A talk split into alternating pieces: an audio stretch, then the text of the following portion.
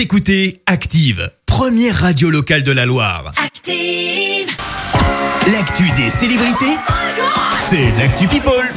Alors, dis-nous tout Clémence. Eh bien Christophe, on débute avec une info qui très franchement nous a fait sourire et on a fait prendre un coup à l'image de Booba. Le rappeur en fait aurait eu besoin de l'approbation de Chantal Goya, si si je t'assure, pour prendre le nom de Booba. Parce que c'est en fait une référence à l'ourson du dessin animé dans lequel elle chantait le générique. Exactement, Booba bien évidemment. Ah non ah, je- On va plus euh, le regarder, l'écouter de la même manière, hein, Booba. Et donc forcément on est plutôt assez loin de ça. Bordel, quand on rentre sur la piste, on est venu teaser, claquer du pire.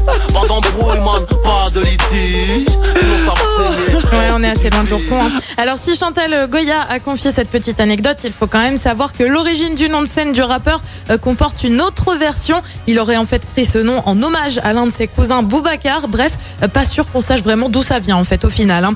Elle aussi en a marre, mais cette fois-ci euh, de son propre titre. Weshden a confié ne plus supporter d'entendre Anissa, Nous non titre qu'il a fait connaître notamment euh, par sa, par phrase pardon, grammaticalement franchement pas correcte. Tu hors de ma vue, comme elle le dit si bien.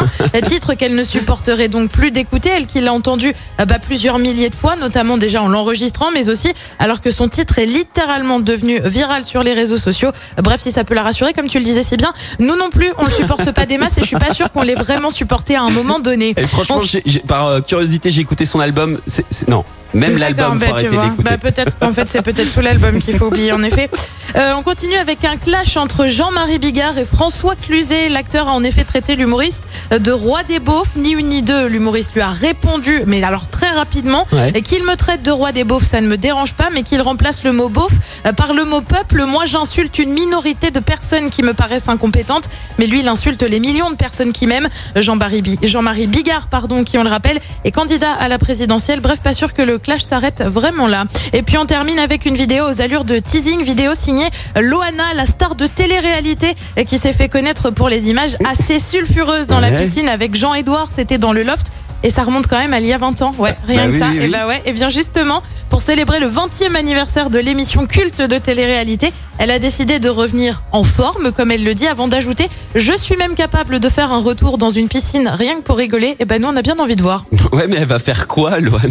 Enfin, Petit clin d'œil aux 20 ans. Petit Ouais. clin d'œil. Ah, les petits clins d'œil fait à plus Loana. grand chose depuis, elle peut pas vraiment faire grand chose maintenant. C'est vrai. Bisous, bisous, hein, Loana. Merci euh, Clémence pour cette actu. Écoutez Active en HD sur votre smartphone, dans la Loire, la Haute-Loire et partout en France, sur activeradio.com.